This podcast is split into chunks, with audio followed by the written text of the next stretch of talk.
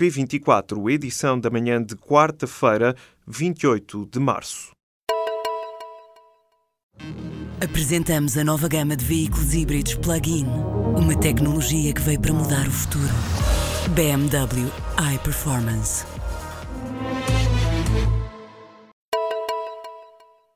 Um homem de 39 anos está internado com sarampo no Hospital de Santa Maria, em Lisboa. Este é, de resto, o primeiro caso registado na capital. A informação foi confirmada ao público pela Diretora-Geral de Saúde, Graça Freitas. Apesar de estar internado em Lisboa, é pouco provável que tenha contraído a infecção na capital. Como esclarece Graça Freitas, o homem teve um percurso grande, veio recentemente do Ruanda, onde há esporadicamente casos de sarampo campo e tem uma ligação laboral com a cidade do Porto. Até agora estão confirmados cerca de 70 casos em Portugal, 58 deles já curados, mas a Diretora-Geral de Saúde refere que será feito um novo balanço sobre o número de casos de sarampo em breve. Uma operação de dívida realizada em dezembro no Monte Pio aliviou o esforço da Santa Casa no Banco da Associação Mutualista. No final do ano passado, o Banco de Portugal impôs à Caixa Económica Monte Pio Geral um reforço de capital em 200 milhões de euros, a quantia que a Santa Casa da Misericórdia de Lisboa estava inicialmente disponível para investir no banco. A pressão para a Associação Mutualista Monte Pio Geral aumentar o capital do banco foi aliviada aliviada quando o ex-presidente José Félix Morgado, da Caixa Económica Montepio Geral, anunciou que ia emitir uma dívida subordinada até 250 milhões de euros. Contactado pelo público, o Banco de Portugal não comenta. Ora, os associados do Grupo Montepio reúnem-se na noite desta quarta-feira na aula magna da Reitoria de Lisboa para aprovar as contas consolidadas de 2016 e as da Associação Mutualista de 2017. Agora é mesmo oficial, Kim Jong-un realizou a primeira viagem fora da Coreia do Norte. O líder do regime de Pyongyang esteve na China, onde reuniu com o presidente chinês Xi Jinping em Pequim. A chegada de um comboio blindado e as fortes medidas de segurança na capital chinesa davam a entender uma visita de um alto dirigente norte-coreano à China. De acordo com a agência chinesa Xinhua, Durante o encontro, Kim falou da intenção de desnuclearização da Península Coreana caso haja um clima de paz e estabilidade com os Estados Unidos e com a Coreia do Sul. Este encontro pode ter servido de preparação para futuras cimeiras com Donald Trump e com os responsáveis da Coreia do Sul. Entretanto, o presidente chinês Xi Jinping confirmou uma visita a Pyongyang.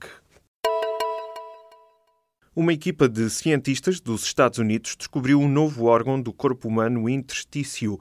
Este órgão é formado por um espaço com fluido e está nos tecidos conjuntivos. Por baixo da superfície da pele, reveste o tubo digestivo, os pulmões, o sistema urinário e rodeia os vasos sanguíneos e a membrana entre os músculos. Num artigo científico publicado nesta terça-feira na revista Scientific Reports, pela primeira vez, os cientistas descrevem este órgão e consideram-no um dos maiores do corpo humano. O medicamento que previne o VIH está disponível para apenas 100 pessoas. A informação sobre a profilaxia de pré-exposição da infecção por VIH, conhecida como PrEP, consta no site do Infarmed, a Autoridade Nacional do Medicamento. Em causa está o processo de financiamento que, de acordo com as autoridades de saúde, ainda não se encontra concluído. Além de ser usado como tratamento para o VIH, o medicamento Trovada vai começar agora a ser utilizado como forma de prevenir a infecção.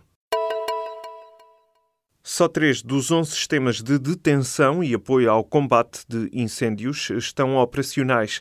A informação é avançada nesta quarta-feira pelo Jornal de Notícias.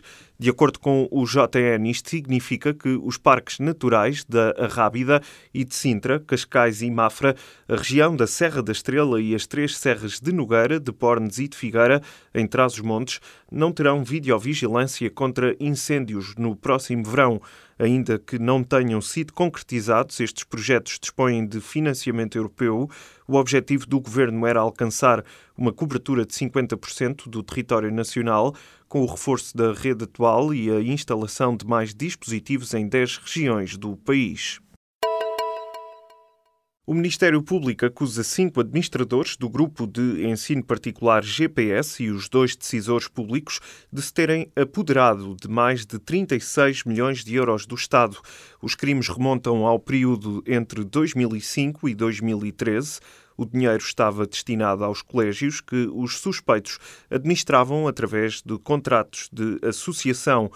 O despacho da Procuradoria-Geral Distrital de Lisboa com 268 páginas e datado de sexta-feira, é citado nesta terça-feira pelo Expresso e detalha o destino dos fundos desviados.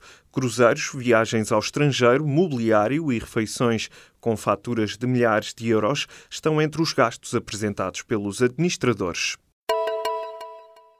O fundador do Facebook está prestes a planear a estratégia para depor no Congresso norte-americano. A informação foi avançada nas últimas horas pela CNN, a estação televisiva que entrevistou precisamente Mark Zuckerberg na passada quarta-feira. Em causa está o escândalo que envolve a Cambridge Analytica, que usou dados de milhões de utilizadores do Facebook para influenciar as eleições norte-americanas e o Brexit. Caso seja confirmada a audiência, esta será a segunda vez que o Facebook é chamado a depor em menos de um ano. Na altura, o Facebook enviou o responsável legal da empresa no lugar de Zuckerberg.